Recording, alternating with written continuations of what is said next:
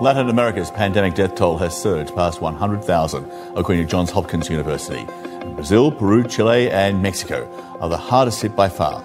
Eight hours downriver from the nearest hospital, Peru's central Amazon is struggling. Meanwhile, the virus is relatively under control in places like Belize, Uruguay, and Paraguay, but there's a lot more bad news than good. Just last month, Latin America was declared an epicenter of this coronavirus pandemic. And now several countries in the region are seeing record high cases and fatality rates. Brazil, they have the second highest number of total coronavirus cases after the United States. Mexico, Ecuador, Chile, they have some of the highest mortality rates in the world relative to their populations. My colleague, Dr. Elmer Huerta, an oncologist, has been covering the story for months.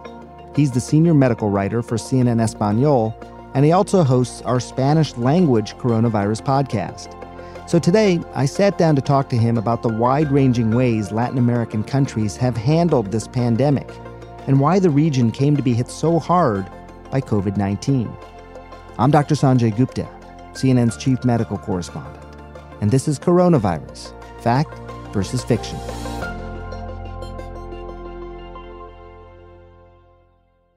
I've been looking forward to this very much, uh, speaking to you. you. have also been covering coronavirus uh, in a podcast. How, how how has that been for you? How has how did that come about, and why was that important to you? Mm. There is so much misinformation there are all these conspiracy theories. So what I try to do in my podcast and my reports for CNN in Espanol and the radio programs I have is that I, I give both sides because as a public health practitioner, I try to, for people to understand that public health is a very, very, very broad specialty, which includes politics, a lot of politics, that includes economy, but also includes other disciplines in, in, in sciences and even the arts and humanities that have one thing in common, which is to control a disease in a population. Diseases go beyond the bones or the lungs or the brain. Diseases also go to the fabric of societies, go to the way people live, the way people behave. So my objective is go beyond just the biology of the condition and get my listeners and my viewers to the public health aspect of the condition. I, I think that's very important and, and, and well put. You mentioned that your audience is both here in the United States and in Latin America. And as you know, Latin America has emerged as a as a sort of coronavirus hotspot. But according to Hopkins, uh, as you know, over the of the top ten countries with the highest fatality rates, several of them are now in Latin America. Can you give a general overview of how this pandemic has unfolded in Latin America? For Latin America, the waking up of towards this pandemic has been late. Even though they saw the, the pandemic raging in Europe and getting into New York, the countries in Latin America, they have very diverse reactions to it. And I think that in, when the history of this pandemic is written, every country will have its own book. And in every book, politics will be probably half of the chapter of that country. And politics became a very hot spot all over Latin America.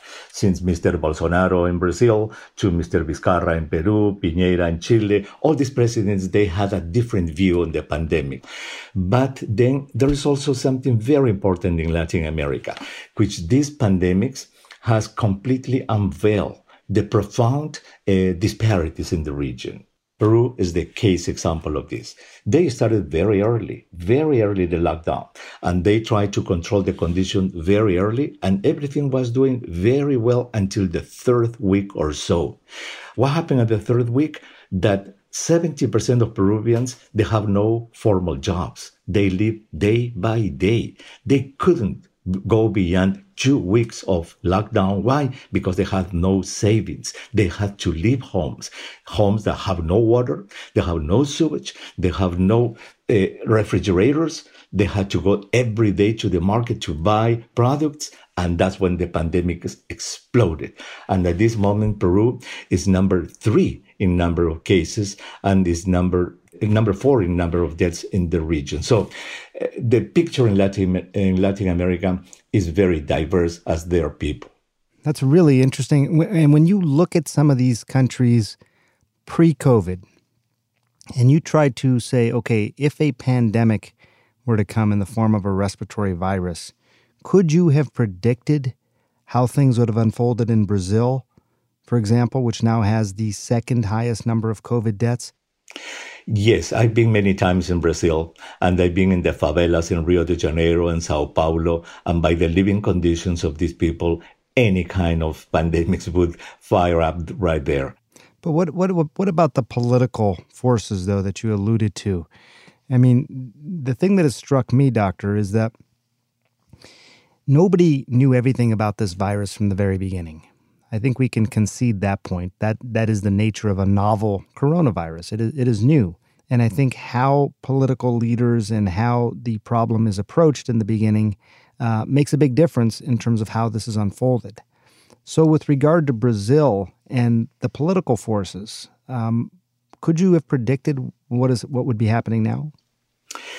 Yes, I think by the way Mr. Bolsonaro uh, treated these pandemics from the very beginning, making fun of it, saying that this was just a little flu, like a little cold that people would get, and refusing to wear masks, and uh, making fun of people who wore masks, you could have predicted that this thing was going to take in Brazil. It is only when Brazil started climbing up in the number of cases and the number of deaths that they tried to do something. They fired two ministers of health in this, uh, in this, in these pandemics. That didn't happen in many other countries. So it, it, was a disaster, actually, what happened in Brazil, and everything starts from a failed leadership. I mean, it's it's tough to be critical, I think, and as physicians, I think we're always humble because, again, we we're we're very good at knowing what we don't know.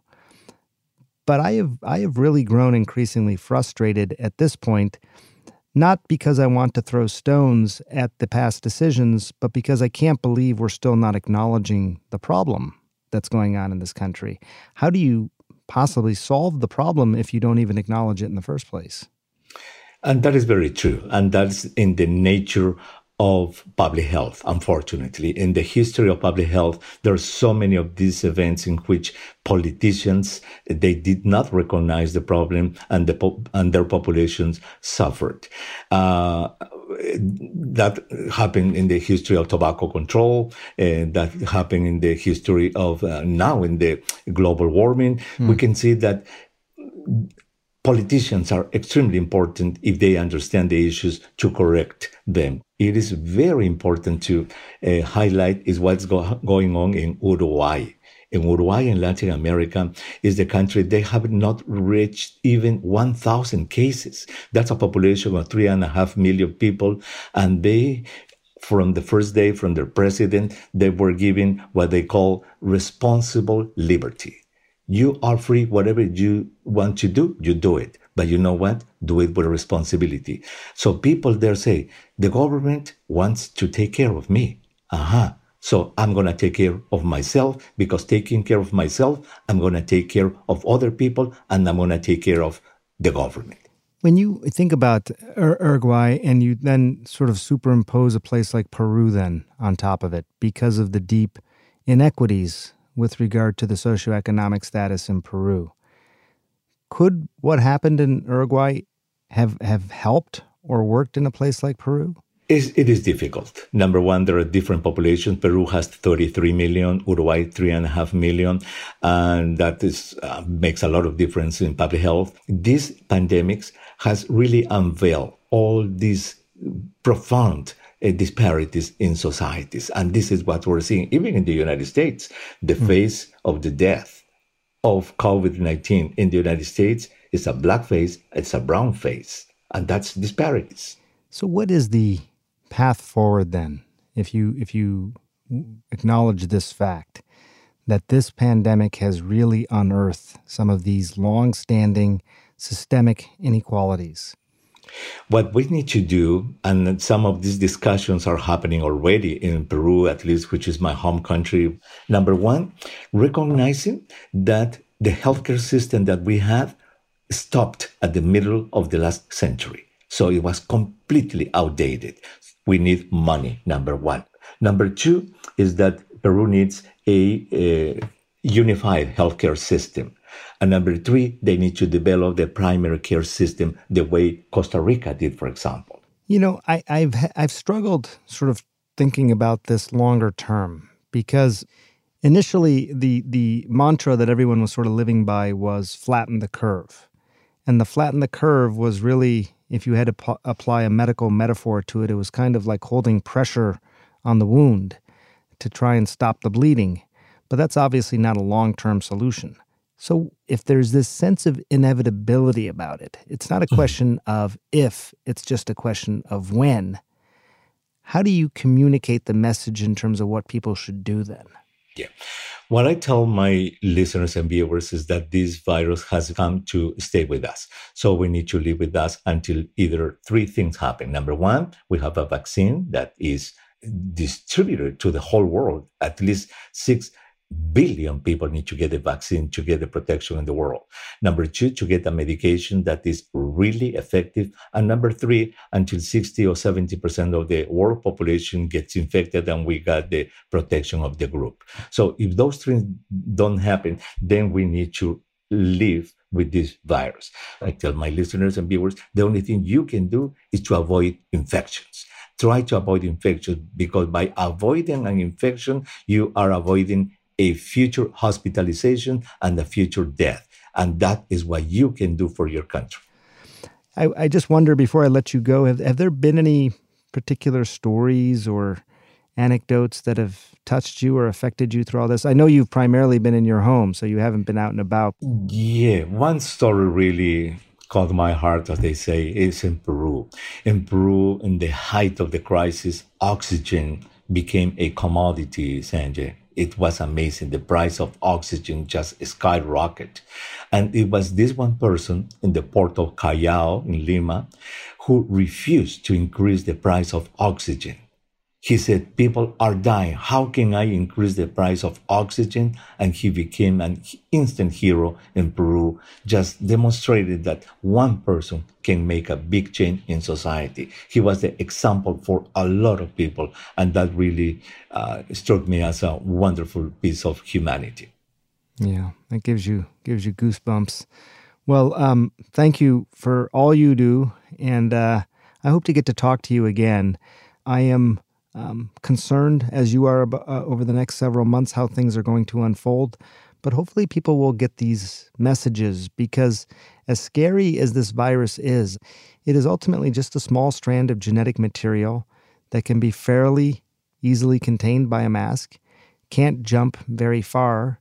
And, um, you know, we could really get ahead of this through some basic public health measures. Exactly. And our job is just to talk and talk and remind and remind and remind and repeat the science of it, the basic facts of it.